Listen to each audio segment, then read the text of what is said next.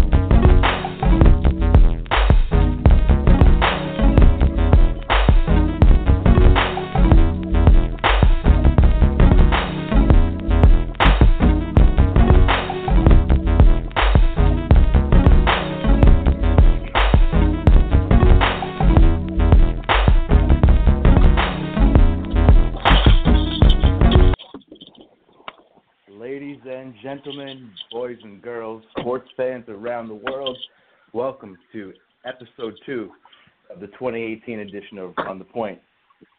I'm Rob from the East Coast. We have Aaron from the West Coast. And as I sit back and sip my Brooklyn IPA beer, I'm going to give Aaron the Pats fan the floor for about five minutes to just, just say his piece about what happened on Sunday. So Super Bowl recap from my point of view. Um, so I would say the biggest thing for me to take away from that game was a our atrocious defense and how just absolutely terrible we looked and played. Um, and I, that to me is just the biggest thing that I saw that um, was my takeaway from it was just that we couldn't stop him. Um, you know, do I think not having Malcolm Butler played uh, a deal in it? Potentially, yeah. You could say either way. Um, his non-playing uh, took away with it. I think all the talk of Brady being old and being uh, played out. Well, I think throwing for 500 something yards that just silenced that critic. Answer that question. But uh, overall, I mean, hats off to the Eagles. They played a hell of a game. Um, they came and looked like a hell of a team. That the stage wasn't too big. Um, you know, everyone talked about leading up to the game, their lack of experience in big games, uh, lack of Super Bowl experience, but um, that to me it, it didn't really matter. They were the better team that day. Uh, they came out and made the plays that they needed to play, so hats off to them. Um, but definitely, that was my biggest thing was uh, our offense played amazing. Um, you know, Brady made one mistake and that was it. And you know, that one mistake ultimately um, you know, was the game. You know, they gave up one sack, and unfortunately, it was the wrong time to give it up. Um, You had one job, one job. A, yeah, um, and so you know, and I was, and, and so I, I'm not, you know, upset. You know, I'm not salty over this. I don't think it changes Brady's legacy. Oh, he's lost three Super Bowls. Okay, he still won five. Um, so that That's to me lot. going five and three, yeah, uh, is okay. Cool. Uh, you know, other guys are oh, you know, Bradshaw's four and zero, and all of this. And it's like, okay, yeah, he's my Montana, four Mon- times. Montana being four oh? zero. Yeah. Uh, okay. I mean, you know, Brady's five and three. So uh, if you ask Bradshaw if they would take their four and zero or five and three with you know the three losses being potentially you know one player or another that went the other way and being eight and zero, I'm pretty sure they'd take it. Um, and and any sports fan to me, if I would be hard pressed to believe that anyone uh, would say that you know they would take a perfect four and zero opportunity uh, over a, a five and three record in the Super Bowl. Um, you know, and that to me is just kind of the biggest takeaway from it. Um, and all the wins and losses, you can say, oh, either way they were close. Uh, you know, people always said, you know, leading into the game, they've only won by, you know, X amount of points. They've never won by this amount of points. Um, and that to me is going to lead me, and you know, we we're going to do the rant section at the end of the show, and I'll save it for that. But like I said last week, is you know, I hate when people try and take away from someone's greatness or um, you know, say they're great, but or this is like, okay, guy, I don't have any Super Bowls. You've never even made it to the NFL. So for you to sit here and just, you know, try and define, you know, Brady's career or whatever, um, and justify it, it's like, oh this and oh that or or but this and but that. It's like, yeah, I don't like LeBron, but you know what? He's still the goddamn best player um, in the NBA right now. Um, and, and more on him later and all of this stuff. It's like you don't have to like the person, you don't have to like the team, but just give them a respect uh, that they deserve, that they've earned, um, and just stop always trying to justify, uh, you know, someone's greatness or a team's greatness or someone's success by, um, you know, trying to find a way to say, yeah, but or this or that. It's like at the end of the day, um, you know, they won, regardless how you feel about it, um, and just kind of let it go. So, and the whole Well- oh Brady didn't shake uh, Nick Foles' hand shit. He's a man. Why is he's a Brady man getting the God. Have you- pass? Have you seen Foles' like- post game interviews? He is a Foles is a man of God. If Brady doesn't shake Nick Foles' hand, what does that say about Brady? That he was pissed that he lost the Super Bowl. And that's exactly right. He was pissed. He was pissed that he lost the Super Bowl. I, I don't understand why there's there's so much commotion about about that and so much criticism. I even saw And it was comparisons. Uh, Yeah, to I, Cam. I even saw and it was comparisons just- about him and Kim and Cam. Exactly. Like, come on. I mean, for uh, for all we know, Tom couldn't get to Nick because there were just too many reporters in the field, or may, maybe Malcolm Butler was crying somewhere and he had to step over him. I, I have no idea. And, and I mean, it's just it's stuff like that that's just frustrating, and it's like, why? Like, why is this? How is this? And what is this even a story? This has nothing to do with anything or whatever. Um, you know, and it's like the same thing that people, you know, with the earlier this year when Odell Beckham put up the, you know, the Twitter video of him and his sideline meltdowns compared to you know, Tom Brady and his, and then it's like, oh, he gets labeled as this, and someone else gets labeled as that. It's like both of the guys are passionate, and both of them truly care about what they do and what's going on on the field. So it's like, I agree with Odell. It's like, but at the end of the day, don't blame Brady. Brady isn't the one that's making these um, comparisons or making these things. Like, it's the media. They're the ones that are putting this um, spin or thought process on stuff that's out there. So it's just like there's no rule saying you can't, you know, show emotion. You know, people handle crap differently. Um, and it's just like to me, it's like I would rather have that guy on the sideline than the James Harden who loses in, you know, the playoffs and an hour later is in the club with Kylie, uh, you know, at the strip club chilling, you know, with the Kardashians. Like bro, you just didn't look like your season's over and you at the club already with a bottle.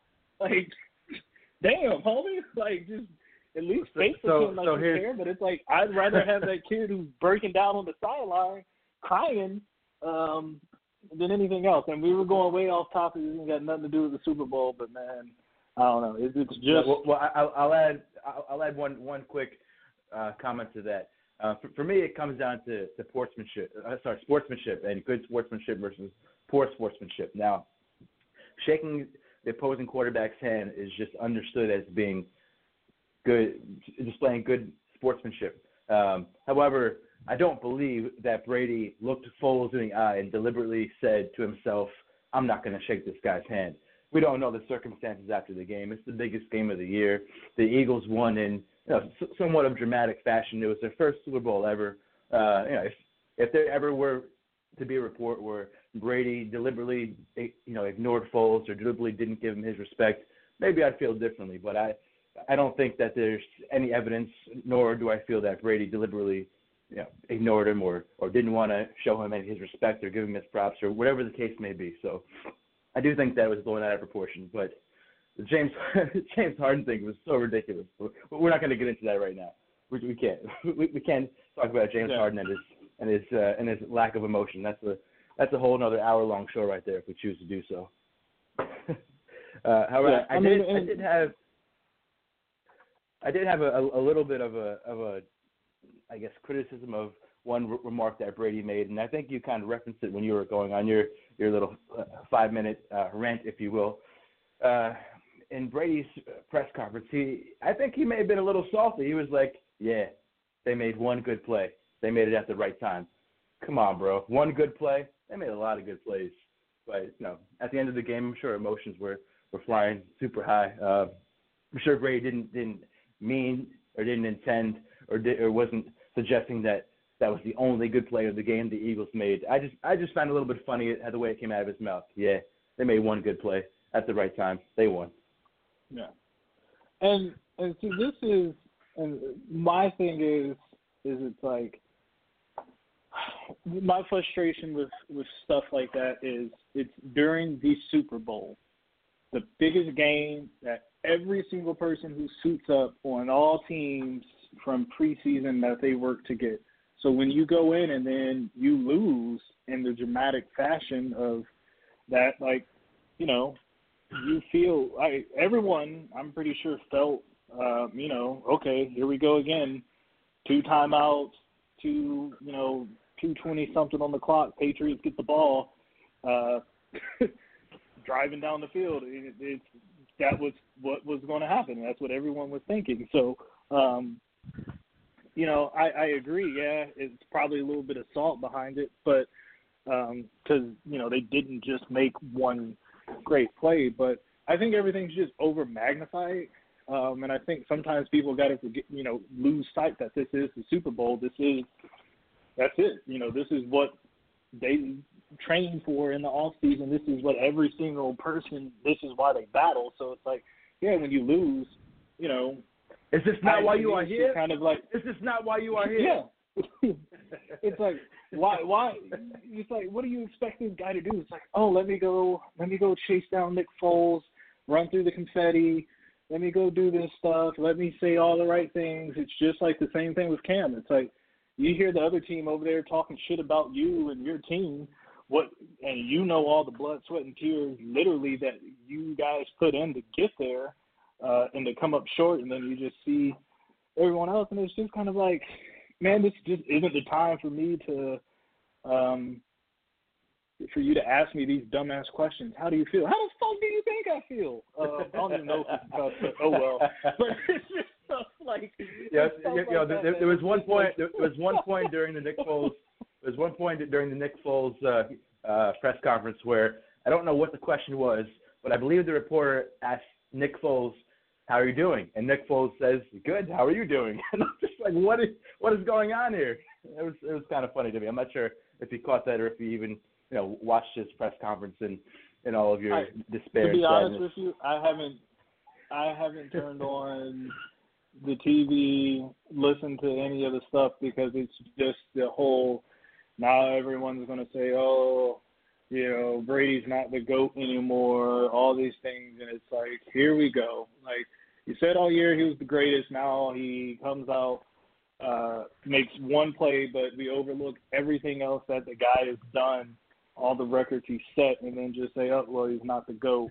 Um, or we start to justify and proclaim someone's greatness, or we start to compare and say, oh, well, you know, this and oh, well, that. And it's just like, well, at the end of the day, it's a subjective thing, but at the end of the day, if you don't think that he is one of the top two uh, quarterbacks ever to play the game uh, in history, then to me it's just kind of like I think you're just stupid and biased, and it's like you're just saying it to be the outlying person when all of his stats, um, you know, prove otherwise. And it's like, okay, I can erase all names and just put stats in front of you and say who's the better quarterback, um, and no one would know. It's like, okay, you know, and that's just my thing. Um, with all well, of stuff. Well, I, I I live I live here in Jersey, and I I believe uh, if I can kind of dissect what you're saying, uh, you were pretty much just calling every single New York Jets fan stupid and biased. Because I guarantee you, not one New York Jets fan would call Brady top two quarterback. I, I you know, uh, but I, I agree, but they they won't call him that because of their salt towards him. Uh, of, of course, Brady's Brady's one one of one of the top quarterbacks to ever play the sport of, of American football. I, I will never doubt that. Um, but before I get into, or before we get into some specific uh, topics, stats, points about the game it's, itself, um, Aaron, would, wouldn't it be so interesting, or wouldn't it have been so interesting if back in the 70s, 80s, even early 90s when there was so much bad blood in the NBA and players were literally just fighting each other on seemingly a, a nightly basis. If there was all this social media around the clock 24/7, I would love to know how Jordan felt about Charles Barkley in the in the 90s.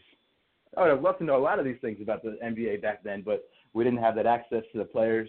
And for all we know, they could have been just as bad or even worse than things are nowadays in sports.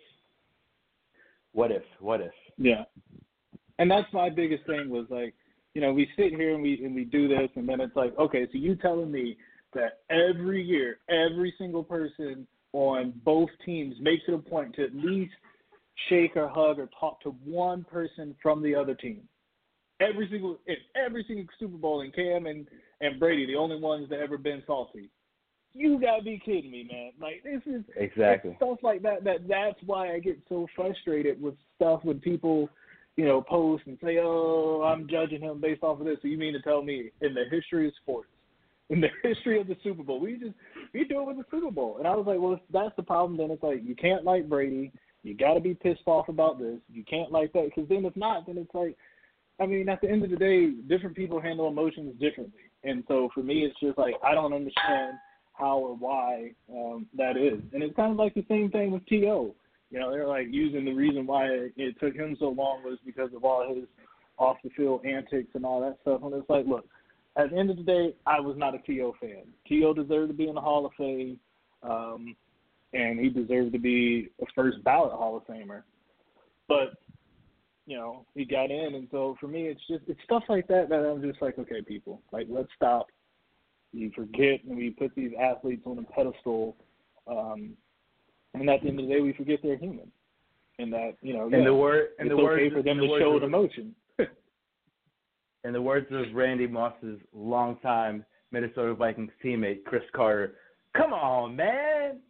I agree with you 100. percent uh, uh, so let's let's run let's run through a, a, handful of things from the game, and then we'll get on to some NBA talk. Uh, this I'm sure this is common knowledge by now that Brady uh, unfortunately, in, in a losing effort, threw for the most passing yards ever in a Super Bowl, breaking his own record in which he set last year, and what was, of course, a victory for Brady and the Patriots.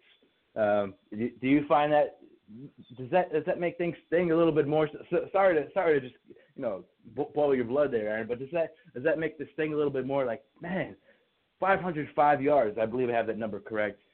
Super Bowl record, 33 points, and we lost. I know you referenced the New England defense as one main reason uh, as to why they lost, but that's man, that's that's got to make things a little more frustrating, doesn't it? Um, it it does.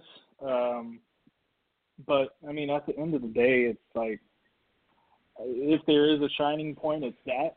Um, and and like I said, it's because at the you know everyone's like, oh well, he played bad in December. Okay, he's not allowed to have a bad month. Like he's not. He's Tom Brady. I, I, I know it's like if he doesn't come out and throw for 300 something yards, you know, three touchdowns, no interceptions, all that stuff. Uh oh, he's getting old. Uh oh, he's losing it. Uh oh, it's this. But you only use that with him. But then you turn around and say, well, he isn't the best. But then you compare him to the best, and then you say, yeah, so it's just kind of like I, I hate the the flip flopping. I hate that. Just keep the same energy, keep the same consistency across the table. Like, you know, at the end of the day, it's just frustrating. Um, do I think? I feel like it's somewhat of a wasted effort. But I mean, it is ultimately a team game. The defense played bad, and then you know Tom made a mistake too at the end. Um, and ultimately, you know, that's what cost us.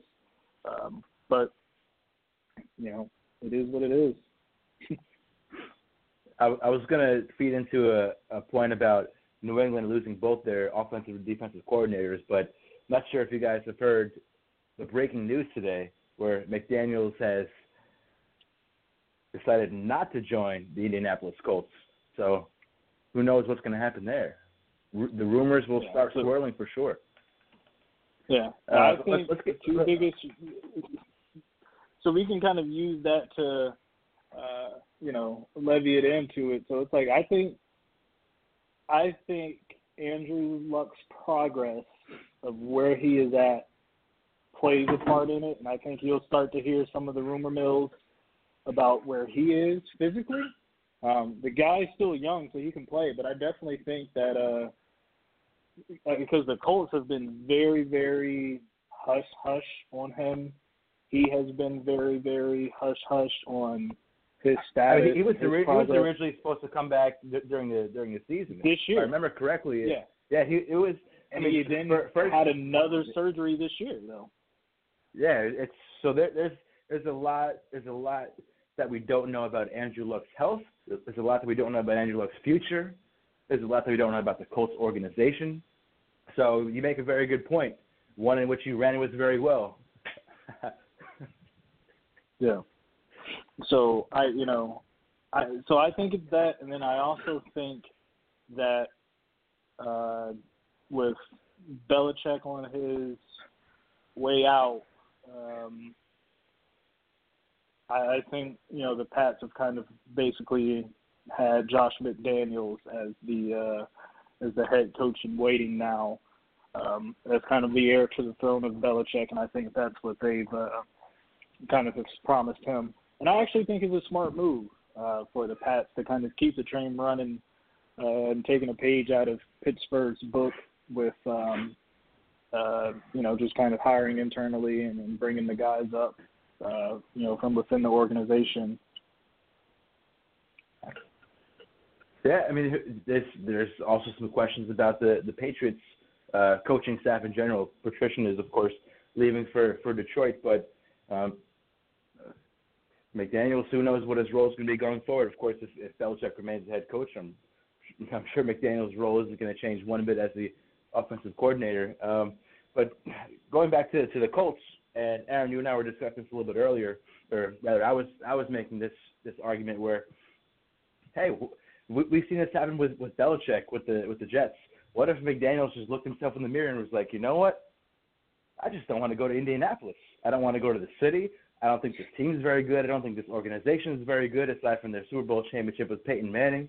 I I, I don't know what's going on with Andrew Luck, or perhaps he does, and this this is the main reason why, as you mentioned. But uh, I I could easily see McDaniels being like, no, you know, I, I initially made a mistake. I don't want to leave a good thing here in New England, and I'm I'm good. I am good. Yeah.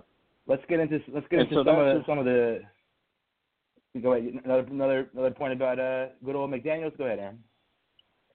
Yeah. So I mean, I, I just think that I I think Indy is one organization within the NFL that is a stable organization.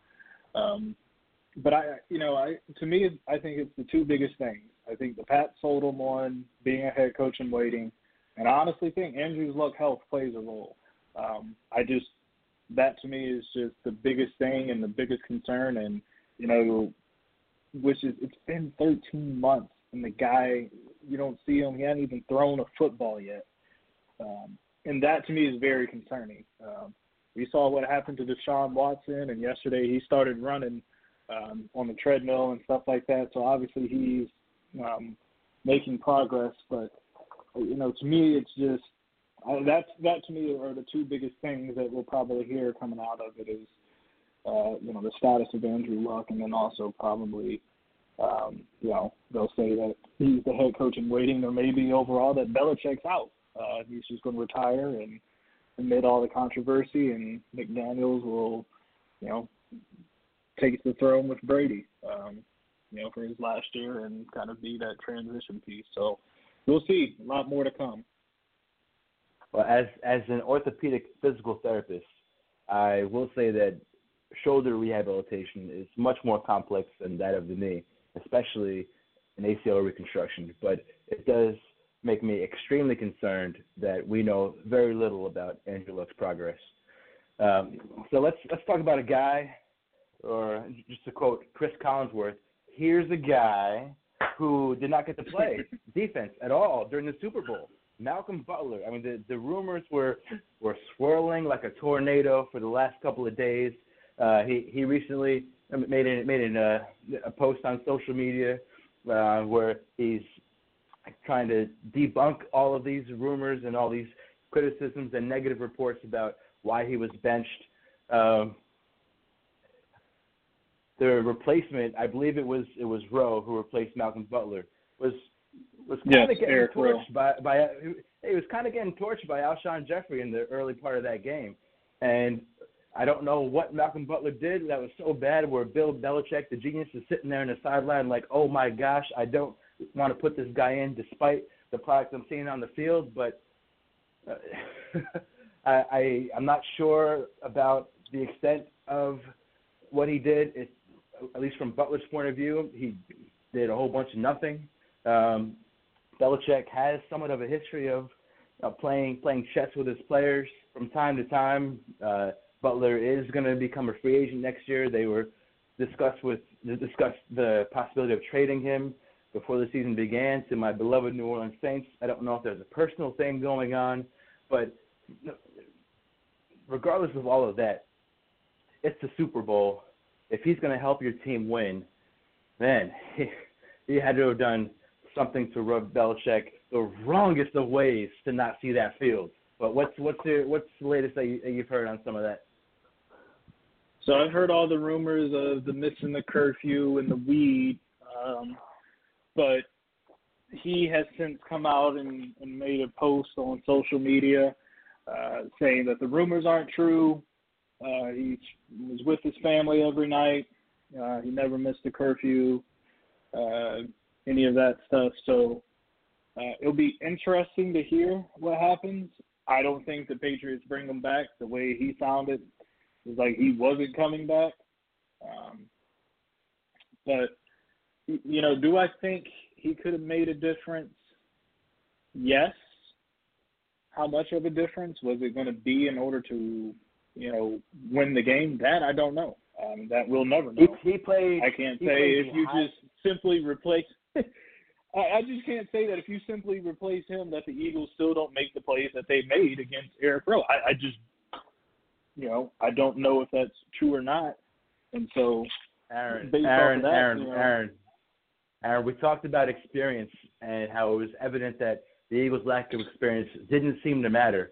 I don't know if that's the case with Mr. Eric Rowe because I'll tell you what, Malcolm Butler played the highest percentage of defensive snaps among anybody on that entire defense. That that is the epitome of experience. Uh, I this this whole thing is is a head is a head scratcher. I'm not saying he didn't have the experience. I'm just saying that does he still stop Alshon Jeffery from going up and, and getting that touchdown? I don't know. Uh, Right. You know, my thing is is because it's more so for me. It was okay. Malcolm Butler is a smaller guy, so I because Alshon Jeffery is huge. So does Malcolm Butler stop him? I don't know. From a pure size standpoint, I can say he's still going to go up and go get it. Um, just based off of the fact that that's just to me, it's the bigger man's going to get the ball. It don't matter how great you are. Um, you know, sometimes it's it's, it's, just, it's, ama- it's, it's amazing how how improved. Man, I I I, I agree. I, I but I think all things considered, I would prefer the the, the experience. But uh, No, I, I, I, I mentioned. I- agree. I'm just saying. I'm I'm speaking more so for when they had Eric Rowe at the beginning of the game on Alshon, because once they put Gilmore on Alshon Jeffery, you never heard from him again. That's when it became Agholor. That's when it became uh, Clement, the running back, um, out of the backfield. You never once Gilmore went over to Alshon, he was quiet. Um, he didn't, you know, that's when Zach Ertz came in too, and I don't think you put Butler on Zach Ertz. He's stopping Zach Ertz either. Uh, you know, that's mini Gronk yeah, right there. yeah, So, yeah. you know, that's what. It, I- I- so I for me, it's kind of like, okay, does Agholor then make the plays that he makes, um, and stuff like that. So, that to me was kind of. I think they saw the Pats had a weakness. They attacked the weakness and they took full advantage of it. What do they then do with Butler? Because you know, okay, does that mean they Zach Ertz now just goes off and has a bigger game than he did uh, because he didn't have anyone really an answer for him? You know, I don't know. I, we can't know. We can all sit here and speculate, um, say, oh well, this and that. To me, it's just kind of like we don't know. Um, yeah, I would have rather had his experience out there over Eric Rowe or anybody else that, uh, or Joseph Bademosi or, or whoever. But um, you know, that to me was just the biggest thing. Yeah, I think his experience and his leadership would have helped, but also at the same time, um, you know, if he did something wrong and you know it is true of what the rumors are, then I fully support the coach. It was kind of like you put yourself in that situation. Um, you know, just because you are a player of a certain stature, to me, a rule's a rule. You break a rule, you break a rule. Um, it's the same way. You know, no one's above the law. Uh, you know, if you're out here smoking weed and partying up, to me, it's like you don't. You're doing that the week of the Super Bowl. Um, you know, I don't care who you are. I don't care if you are Tom Brady. Put in Brian Hoyer. Like that to me, you don't even have your team's interest at that point if this is what you're doing. Um, you know, I that to me is just, you know, it's just ridiculous. So, um, you know, it is what it is. We don't know. So, and then hopefully when it comes out, you know, we can kind of judge from there. Well, the success that the Eagles were having passing the ball earlier in the first quarter, in particular to Alshon Jeffery. And and by the way, I talked about Agholor a little bit in last week's show. And Agholor this season compared to his first two in the league, and also Alshon Jeffery compared to his his time with Chicago and the the, the injuries that he was sustaining. Man, th- those those two receivers have come a long way, and and they they fit the Eagles system well, and that they they both had phenomenal seasons, and obviously had had good games on on Sunday. But that's that's a pretty pretty great receiving core if you throw in Zach Ertz and all those backs they have. You know, who knows what the team's to look like next year, but I don't think enough credit is given to the Eagles wide receiving core and those two guys in particular with the success they've had this season compared to previously in their careers. Uh, but the success that they were having toward Alf- Alshon Jeffery allowed Nick Foles to capture one of the greatest intangibles in all of sports. And that intangible, my friend, is confidence. I said last week that if the Eagles went down early, they were done. And quite the opposite happened. You gave Nick Foles little bit of confidence, a little little bit of pep in his step. He was he was praying on the sidelines. He was feeling good and while the Patriots did what the Patriots do and came back, Nick Foles was there for the counterpunch and the other counterpunch and the other counterpunch. Now, what's going on with, with Gronk? He doesn't seem to be happy these days, man. I mean, again, it's why do they always ask after immediately after Super Bowl? So you're gonna play next year? It's like, that, that was kind of dude, I just lost the Super Bowl. It's like, you you know, it's kind of like, are, are you kidding me? Like, oh my god. Um, and so for me, it's just, um, you know, we'll see. I, you know, I hope he plays, obviously, um, but it's just like, really, that's what, you know, why is that what you always want to ask? And it's kind of like he's never given you any uh, inclination that he wasn't going to play. Um, it's not like he's been in the league for um, 30 years or something. so, uh, yeah. But but I but I, I bet you if, if I I bet you when I go when I go to when I go and look at his, his injury history, it's it, it looks like that of an 80 year old. That man is taking a beating throughout his career. But you, you know, yeah. it's it's fun. It's fun. I just you know I just, I just mentioned the intangibles and and Nick Foles having all this confidence. Um, something about Gronk this year, perhaps even last year. I know he's he's been hurt quite a bit. Uh, it just to me, and you know, I, this this is just my my perception, my my opinion. Probably not even much of an opinion, but he just doesn't seem like the the jolly old Gronk these days.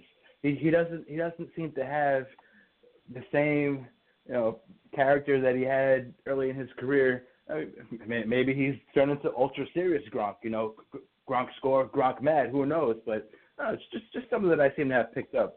He just he doesn't seem as jovial as he as he was in the past. But you know, who knows why? Who knows if I'm I, making all this stuff up? For me, it's like he's been the same Gronk I've seen. I think this year um, he, to me, just came across more um, serious um, than before, but I don't think that's a thing of him getting old. I mean, I just think it's a sign of him maturing. Um, but I saw it, you know, in the game. I saw it when he was playing. He was still smiling. He was still laughing. He was still having fun. I mean, you may not see him dancing shirtless and doing all of the crazy things, but it's kind of the same thing with, you know, with Draymond. You, you know, when Draymond the first year when they won and he was drunk and on ESPN or whatever doing a little post game during their parade. Um, so to me, it's like you know he's kind of grown up and matured a bit, and I think the same thing with Gronk. It's like okay, when they first come in, they're young, they want to have fun, and kind of as they get older, it's like yeah, they'll still chirp and still talk, but uh, you know some of the antics. Um, you know that they threw, and then also the loss. So I mean, it's kind of like what's what's really to be excited about after you lose the Super Bowl. Like, true. Again, it's just kind of like, what do you expect from the guy to come in? Like, yeah, guys, um, I'm going to the gym tomorrow. Um, you know, doing the ice bath. You know, take a week off to reflect and then get back in the gym and, and, and prepare for next year. Like, dude, he just. I mean, I would expect that from. You know, it's the end of the season. You didn't make the playoffs or or whatever. But it's like, why? You know, they just literally lost the championship game of what you know a pinnacle of their career. Um, and you know, I think people kind of take that for granted, and then it's just like, well, what the hell do you expect this guy to say in this given point in time? Um, you know, it's kind of like to me is just one of those things of, you know, I don't take any stock in it. I don't understand why we put so much stock behind it. Um, it's just like post Super Bowl questions to me are just the dumbest thing. I think we should just go back to the whole I'm going to Disney World and then just like let the team, you know, handle it internally with their friends and family and then the next morning do a big, you know, media day um and have them answer all the questions then, but it's just like, oh, we want to know now. And it's like, well, speaking of questions, I don't. Speaking speaking of questions, who was the first quarterback to ever say, "I'm going to Disneyland after the Super Bowl"? Drew Brees. Phil Simms. Drew Brees won it like oh. like nine years ago.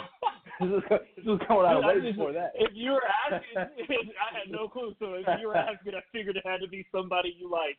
So that's why I just threw out Drew Brees. oh man, but but hey, but hey, a, a, a quick quick uh, asterisk to that, if you will to me, Draymond's not going to mature until he stops kicking dudes and mm, you know where.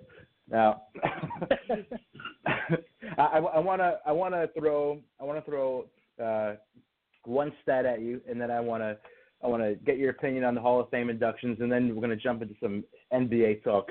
Uh, I was astonished by the Eagles' third down success rate 10 of 16, 63%. To put that in perspective, Drew Brees just set the NFL record for an entire season with completion percentage at 72%.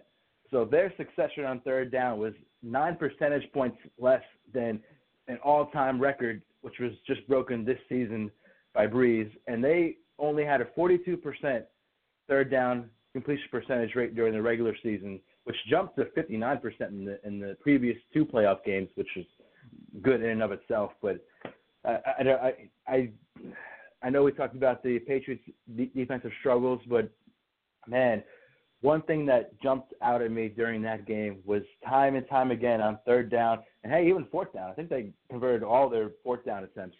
But time and time again, the Patriots just couldn't get off the field on third down, and that no, that that's just I, I couldn't let that statistic go, go go remiss. That is bend but don't break. Patriots. Bend but don't break. Yes, that is typical Patriots. That is why I was I am happy that Matt Patricia is gone. It was the same thing I said last year. It's it's or last week of our bend but don't break defense. Our bend but don't break defense. So for me, it's just it doesn't surprise me at all because our defense again is just that's how it's set up. Bend but don't break. Um, and I think that it's that you know so that that doesn't surprise me. Um, and it's just a hope that um, you know we at least get two stops, uh, and then our offense can score the rest of the time. uh, and you got just you know Brady can just outlast. I, I, I, I believe and, and I believe New, I believe New England. I believe New England has already uh, named their prospective uh, replacement for Patricia. Is that right? Uh, I have heard names, but no one truly that um, is. They were looking at the linebackers coach um, as well, and um, you know, I've heard rumor mills, but no true solid uh, people. Because I, I heard Greg Schiano's name flying around. Um, he's one of the people, but like I said, I you know, I don't take any stock in anything uh, until to me it's official. So. And anyway, the 2017 NFL season is officially finished. We are done. But before we finish, do you have any any gripes whatsoever? Just, just real hot take. Any gripes whatsoever about who was inducted to the NFL Hall of Fame this season? No, I think they got them all right. I think everybody. Uh, I mean, some of the names I don't even know who those dudes are. I had to Google them. Um, but I'm not going to lie, like the senior inductees or whoever. Uh, but I definitely believe. Um, I will say this: I'm not a Ray Lewis fan. Uh, I can't stand Ray Lewis. Um, as a football player, I give him all the respect because the dude was a monster. I don't like Ray Lewis from a personal standpoint. Uh, I think the whole Reverend Ray thing that he portrays, uh, it just irks me to hell. Um, and so that's particularly why I don't like him. But you know, T.O. deserves it. Again, I'm not a T.O. fan. Um, you know, because of all of his extracurricular activities um, and his drama. But again, at the same time, when it came time to to play, uh, he put on the pads. He showed up. Um, and you know, Hey, if- Randy if- Moss if you- if you- plays off.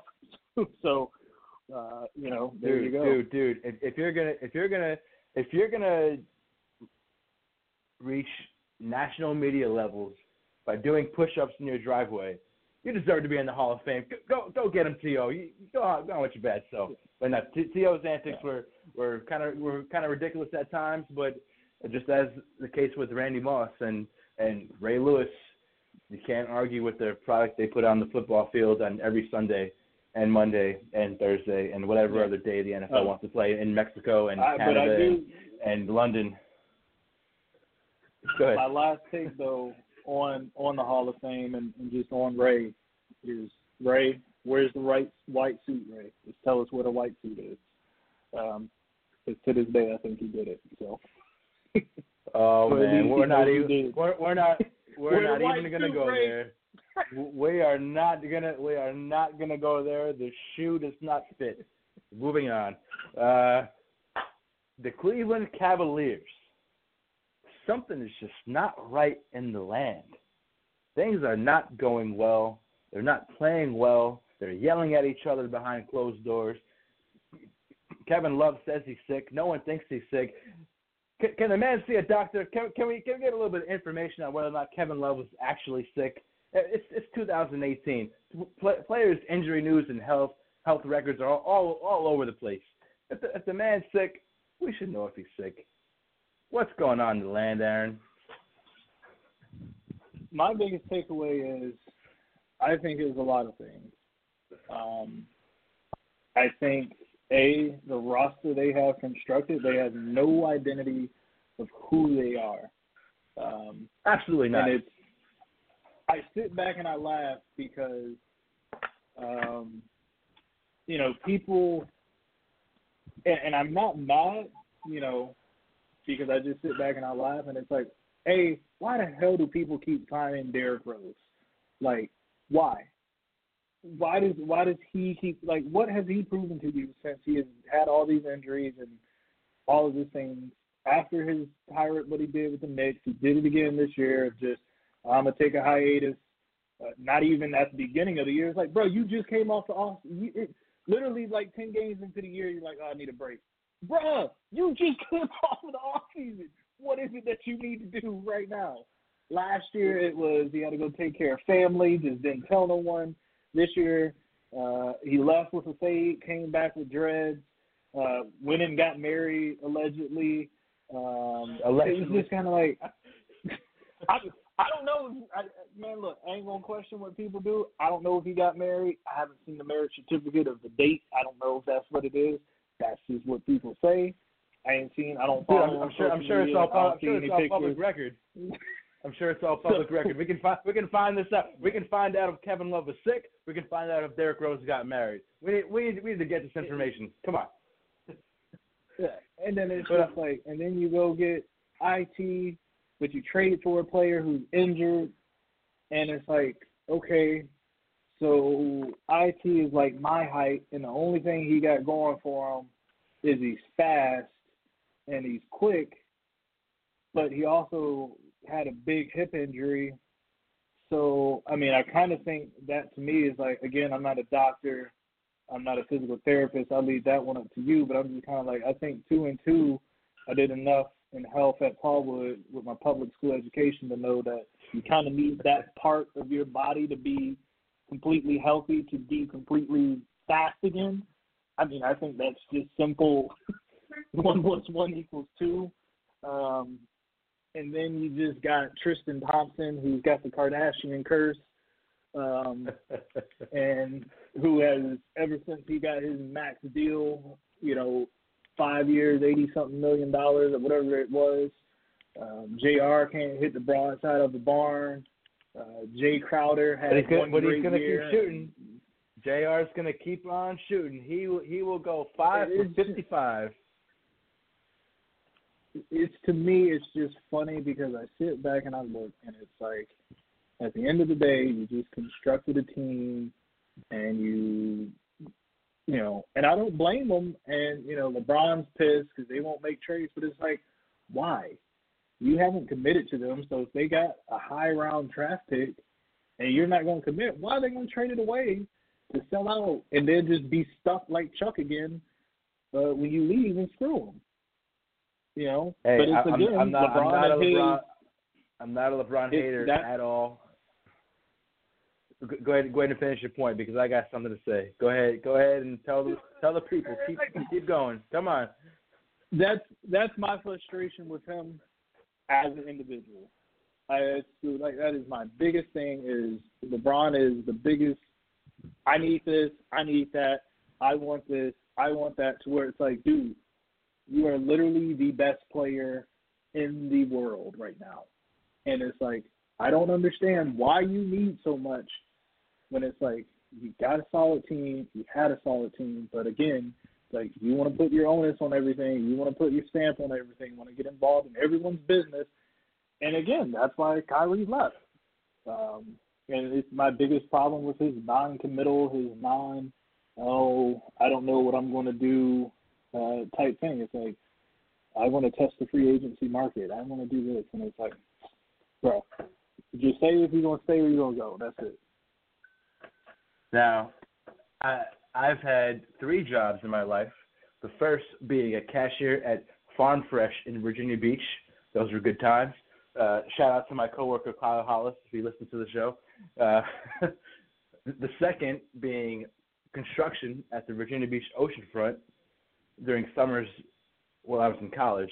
The third is my wonderful career as a physical therapist. And all three jobs, when I submitted my resume, once I filled out the application, there was something called a job description, which clearly laid out what my tasks were from 9 to 5 every single day, Monday through Friday, because I don't work the Saturdays and Sundays. Clearly, LeBron missed that part of his contract. He does not know what his job description is as an NBA player. He's not a general manager. He's not. But he keeps attempting to be one. And when he doesn't get his way, things get shaken up a bit.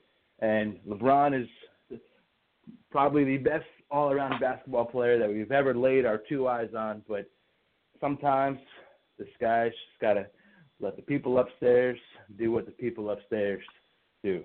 Now, going off a few things he said about Cleveland, man, they historically they've always had quality depth you know, d- during the, LeBron era, the, at least the second time around. But when I look at this roster, top to bottom, they're lacking youth. That they're they're not spring chickens. They're, kind kind of up there in age. And one thing that's that's always impressed me about Cleveland is, despite their regular season struggles, and sometimes it takes them uh, the length of a season to figure things out. But once that postseason comes around, they they just seem to figure it out. But this squad that they have in, in 2017, 2018, this team that they've constructed, for all the things that are wrong about it, all the things that you critiqued about it, I don't know if they're going to be able to pull it together come April, May, June. It remains to be no. seen. Uh, I, no. I I agree with you. I don't I don't think they're going to be able to. But it's just one thing that's you know I've always been amazed. I, I talked a lot last week about Belichick and the Patriots. They just they just grab these players who who are dismissed by other teams in the NFL and they just they just make it work. Cleveland they they have their ups and downs during the regular season, but come playoff time they just make it work. But this year it just doesn't seem. I don't feel it. I just I don't think they're going to make it work. And and having a having a uh, post-operative Isaiah Thomas running point is part of the problem. You mentioned his speed and him lacking explosiveness after his hip surgery, um, and just in general, him playing fast. You mentioned that they don't really have an identity. To me, Cleveland d- doesn't play fast. They, they, Isaiah Thomas can run up and down the court as much as he wants, but if J.R. Smith's going to be going to be moping around in the corner waiting to, to catch and shoot, what good does that do? Uh, they, they have a, a relatively poorly constructed roster. Uh, so so much goes into um, game flow and and players finding niches and roles on teams. I can sit here and reference the San Antonio Spurs as a prime example of that. And Cleveland just got a bunch of a bunch of guys who are you know good at one or two things. Call them one trick ponies if you will. But this this this roster just, just doesn't make much sense. Yeah, I mean, I, I don't think the roster makes any sense. I don't think they know what they want to do, what who they want to be. Um, there's a lot of turmoil going on, and I think a lot of it has to deal with um, LeBron and his always wanting to have a, a piece or a piece of the pie or something to say. I think that has a lot to do with it because people are just like, I'm tired of it. But to me, it's like you also know what you're getting into when you go there. Um, you know, he's the coach, he's the GM, he's you know involved in everything, and that to me is the biggest difference of what I see and why I don't you know proclaim these coaches to be great. Um, you know, who who go out and, and do you know things. To me, it's kind of like I. That's why I enjoy the Belichick's. I enjoy the Coach Pops. I enjoy, uh, you know, the Mike Krzyzewskis of the world, um, because these guys take a guy, they know what he does well, they know what he doesn't do well. They'll teach you how to be better at the things you don't do, but they're also only going to ask you to do things that you're good at. You know, how many times have you ever seen, you know, Belichick or McDaniels say, okay, hey, Danny Amendola, we're going to put you on the outside now and ask you to run this go route uh, and beat Richard Sherman. That's not what he does. That's not a situation of what he's going to be. We're not. So why put him in this situation? It was the same thing when Cooks went out, right? Like they didn't move Amendola to the outside and say, okay, hey, uh, next man up, go do your job. No, okay, hey, Phillip Dorsett, guy with the same kind of skill set, capability of Cooks, come in and play. Um, and that to me is a sign of great coaching. They don't really have a great coach because when you have a guy like LeBron, uh, you don't really need to be that great. Um, because again, he's just going to run and own everything. So um, you're just kind of at that point a political figure uh, and a fall guy. So that to me uh, is just one of the things that's wrong um, as well. And it's it just seems like it comes a point in time, just like with jobs, with relationships, with whatever, to where it's kind of like, okay, it's just time. And I think that's kind of where LeBron's at at this point uh, with his time in Cleveland. Um, it's you know, I from an ownership standpoint completely side with Dan Gilbert until say I'm not giving up this pick. Um, I don't think they should have let Kyrie go, but at the same time they've kind of forced his hand and forced him out. Um, I, I think I think just let me let me, let me interject for just a moment. I, I think I want to interject for just a moment. I I think Kyrie, for as as much as perhaps he and LeBron may not have gotten along, for as unhappy as Kyrie may have been, dude, Kyrie was perfect for that team. I I feel like LeBron would be put in check for for whatever the heck that means, for whatever that's worth, from time to time, knowing that he had to look across the floor at a guy named Kyrie Irving and realize this guy's pretty good. Maybe I maybe I should take a step back for like two minutes. Cleveland doesn't have anyone on the squad that can that's even remotely as as that capability. I, I think I think Kyrie was the perfect Jekyll to the Hyde. Um, I think Cleveland lost more than just a good player when they when they traded away Kyrie. They they lost they lost way more than just a player. The the uh, I'll bring back the magic word intangible again. The intangibles that Kyrie had on on that squad and the the respect that he garnered from his teammates and the opposition is is one that Isaiah Thomas just doesn't present. Kevin Love doesn't have. Jae Crowder, nah. Everyone else, nope. Yeah. I mean, it's they got a lot of problems, a lot of issues. Um, you know, I still think they're good enough to get to the Eastern Conference Finals. Um, I don't think they're that bad that I could see them losing to a, a you know to the Wizards or the uh, the Raptors in you know seven games. I just I think LeBron is enough of a, an eraser. Playoff LeBron is enough of an eraser. Um, but like I said last week, like I said last week, the only true contenders that I see, um, you know, for you know Golden State and um, you know the Cavs are the Celtics. I the Celtics are a threat. I don't OKC is starting to get it together. Um, I just don't. I don't trust Melo. Uh, I don't trust, you know, with Roberson going down. You know, I I don't have faith in OKC because they're not a deep team. Um, so in a seven game series and a grind them out thing, um, I just don't trust them. Um, and the same thing with Houston. Um, I you know I don't I don't think they I, I don't think they have another level, and that's the biggest thing of what scares me um, of why they don't scare me. I should say um, is because I don't think they have another level. I think they're great teams, but when you start to kind of just look at it, and when you say, okay, uh, we saw what KD did, uh, and we've seen what Steph has done in the playoffs uh, and in the finals. Um, you know, I you know when they get into that zone and, and they lock in, um, you know, it's a it's a whole totally different feel, a totally different environment, um, and I I just don't see anyone else giving them struggles just other than the Celtics, just because the Celtics have the ability to just switch on everything and they just present a physicality and a matchup nightmare uh, for Golden State. I think it'll make a hell of a seven game series, and I think it's a toss up. Um, you know, I can't. Well, I'm, I'm glad. I'm glad you mentioned physicality. I'm glad you mentioned physicality because, um, first of all, I, I don't want to forget to bring this up. Wouldn't it be something if uh, Kyrie did his best Chris Long and LeGarrette Blount impression and goes and he goes over to Boston and then puts out Cleveland in the, in the playoffs? I would find that quite comical. But you mentioned physicality. Yeah. Uh, one, one, one thing. I mean, so we're talking about all these issues that Cleveland is having. Let's let's talk for for a minute. Uh, we're running a little bit short on time, but you know it, it's okay. Bear, bear with us. Hope, hope you're having fun. We sure are. Now, let's talk a minute about how, how they can possibly fix things. Because I mean, the, the trade deadline is, is yet to come. We're approaching All Star Weekend. We'll get into that in a few minutes.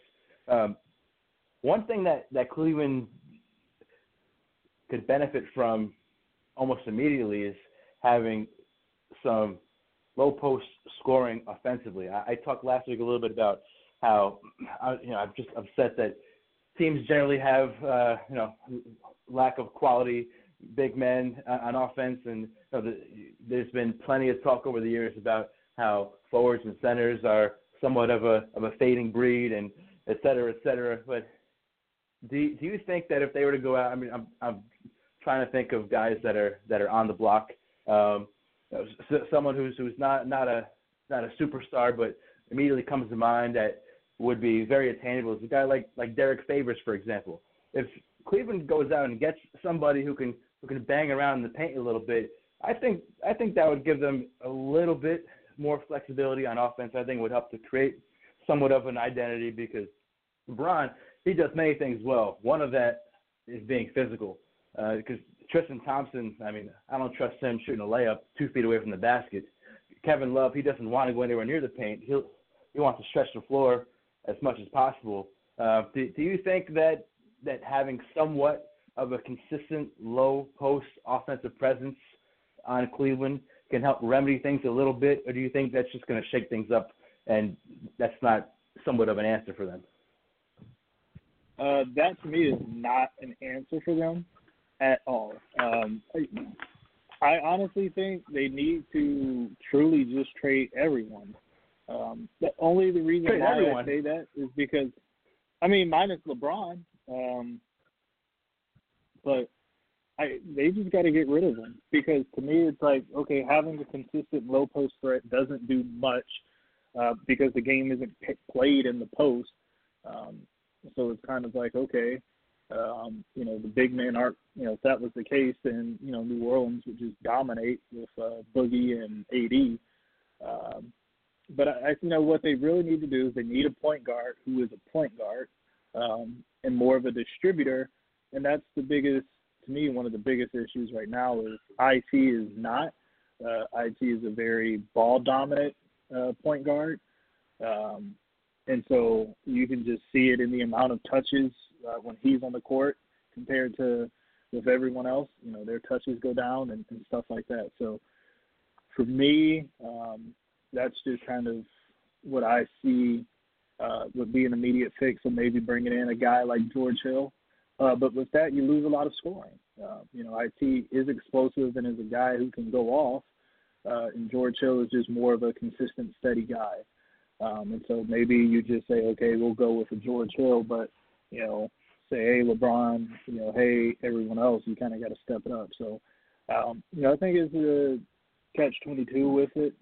Um, I also think, you know, kind of they need somebody other than K Love in the post. They need some sort of rebounding. Um, just mm-hmm. Tristan Love is not the same Tristan Love, uh, you know, two years ago he's Well, he, he, he got he I got two think- he got two things. He, he got two things. He got two things. He got a boatload of money and he got a Kardashian. He's done. Exactly. Exactly. I, I mean, and it's like, but and it's these are the guys to me. It's like, and I laugh because everyone's like, "Oh my God, he's you know he's a beast. He's this," and it's like, no, he's not. He's the same Tristan Thompson. He just plays good for one year. He had a good year. He is who you know. My Dennis Green. They are who we thought they are. We are. He is who we thought he was. Ever since he had one breakout year, he ain't done nothing else.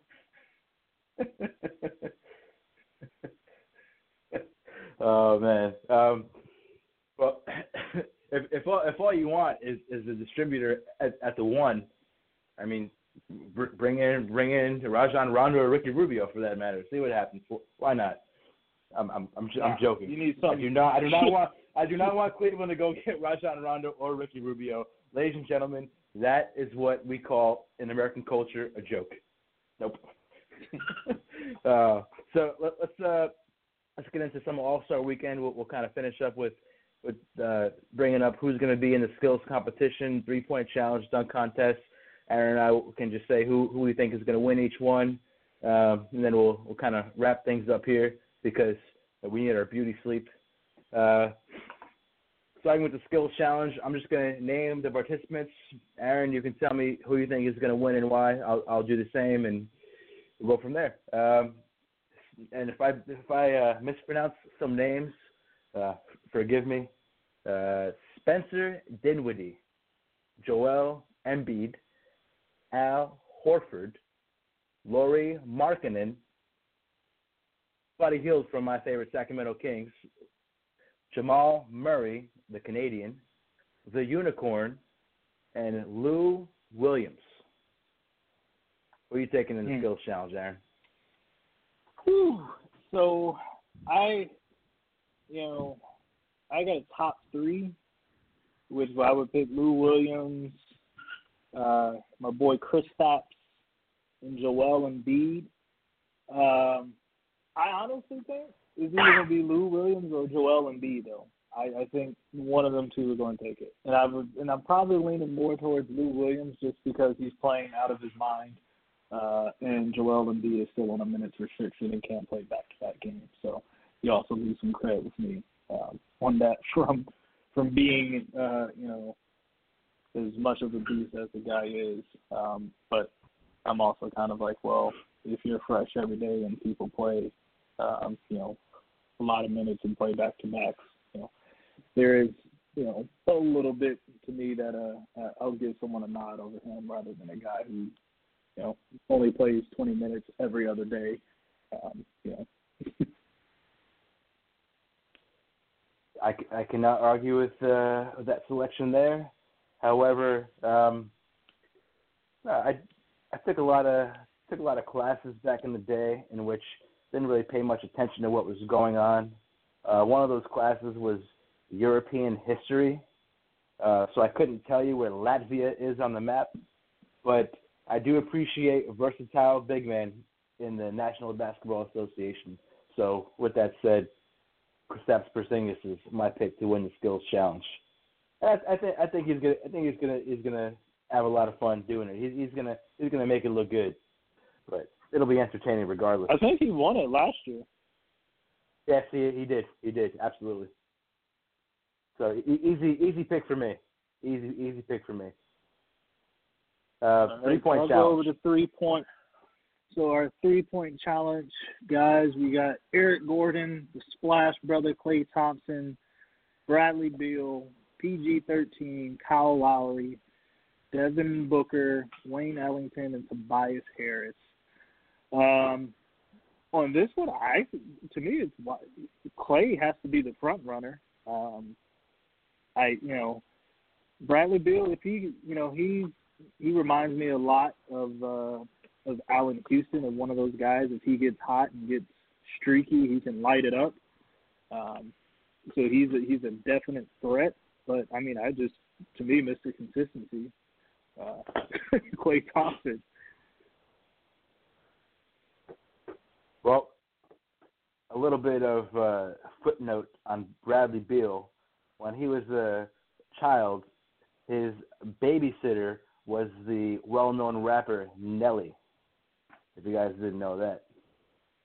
Now, I with these three-point challenges, I think a lot of importance has to be placed on uh, endurance and having a quick release. So, with that said, I cannot put my money anywhere else other than with the Splash Brother, Klay Thompson. I, I would I would love it if, if Steph was in this thing too. Uh, I can't recall. Can you remember if if any year they that uh, both Steph and Klay were in the three point contest at the same time? Yeah, I think it was. I think it was either two or three years ago. Uh, they were both in. I it. believe there was. Um, yeah. Yeah.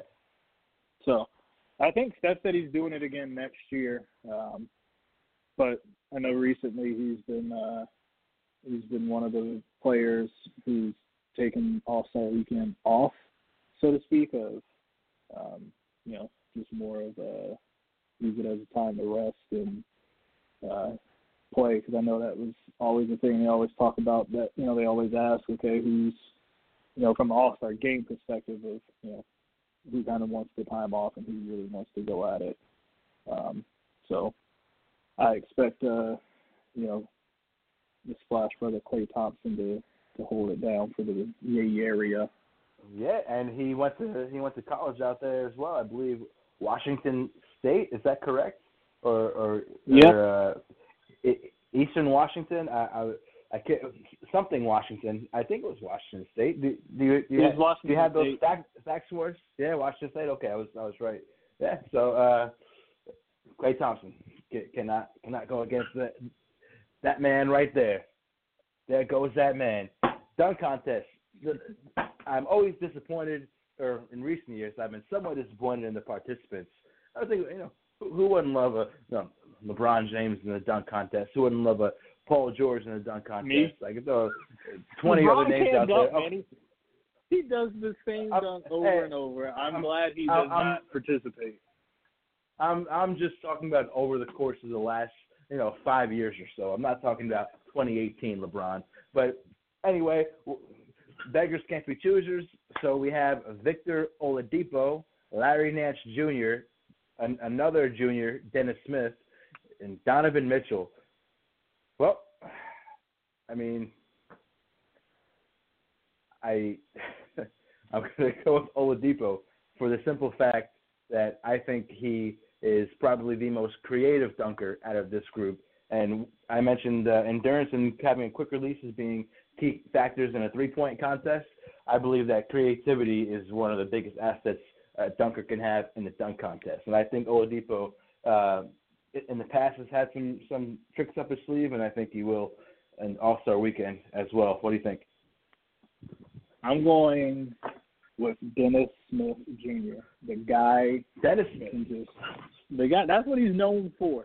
So he he's he's actually got me pretty excited uh, for it, just because I, I'm he's been he's known for being a high flyer. He's known for rocking the rim. So you know I'm I'm interested to see what he's got up his sleeve, and uh, um, I'm looking for him to throw it down. Throw it down, big man. Uh, apparently, this year the uh, the winning players of the All Star Game are going to reap the reward of one hundred thousand dollars. Is is this accurate? So that is the incentive. I a I think it will work, but b here's the biggest thing that I think that they seem to forget. Um, is a I don't want to see defense. Like I don't really want to see these guys lock it up. Like I enjoy the 162 to 158 score. Like let them With play wide open. alley oops. Yeah, and it's like let them play wide open. This is what you know the fans want to see. It's an entertaining game. Uh, you know, no one wants to see the, you know, because I would take it to baseball, and it's like I think their All Star game is boring because it's like it's super strategic. Like the person, you know, whoever wins gets home field advantage and stuff like that. So it's just kind of like, man, let the guys come out there just have fun. Um, you know, the last two minutes, three minutes, okay, lock it down, try and win the game, um, and do that. But like to make it a competitive, like 100 to 92 kind of basketball game was like, well, that was boring. Like, you know, it's all star Uh, I- weekend. It's supposed to be fun. Um, just let them play, let them have fun. Uh, you know, give the fans what they want to see. But you know, I think for the most part, no fans really want to see this whole, you know, true basketball regular season, you know, game.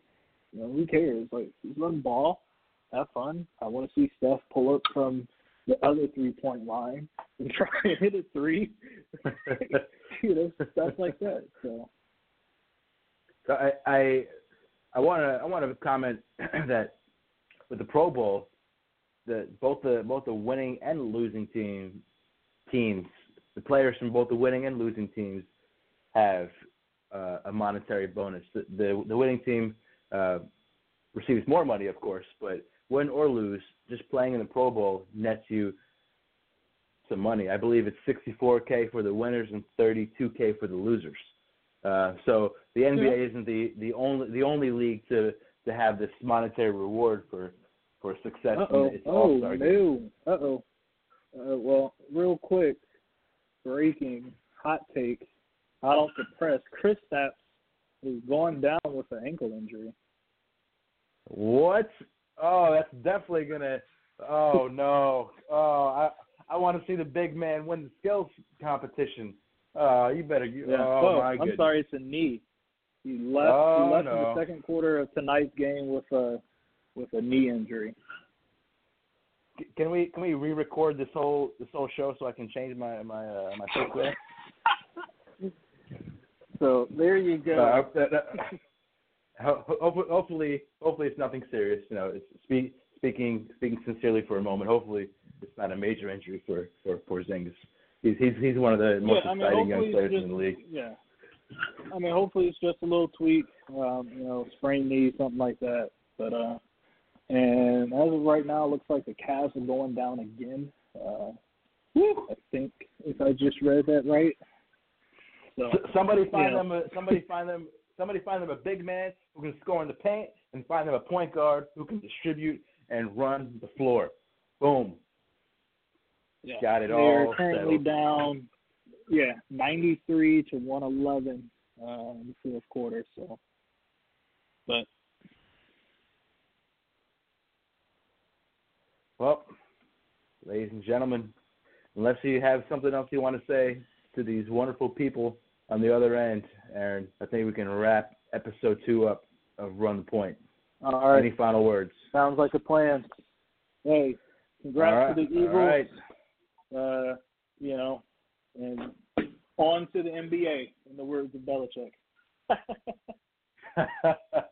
oh, and pretty soon, that other sport will come around where they throw a ball and hit it with a bat.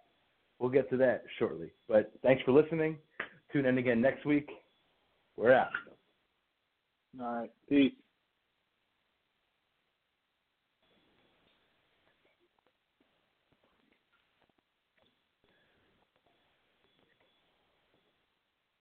Hey guys, it is Ryan. I'm not sure if you know this about me, but I'm a bit of a fun fanatic when I can. I like to work, but I like fun too. It's a thing. And now the truth is out there. I can tell you about my favorite place to have fun Chumba Casino. They have hundreds of social casino style games to choose from, with new games released each week. You can play for free anytime, anywhere. And each day brings a new chance to collect daily bonuses. So join me in the fun. Sign up now at chumbacasino.com. No purchase necessary. Group. Void were prohibited by law. See terms and conditions. 18 plus.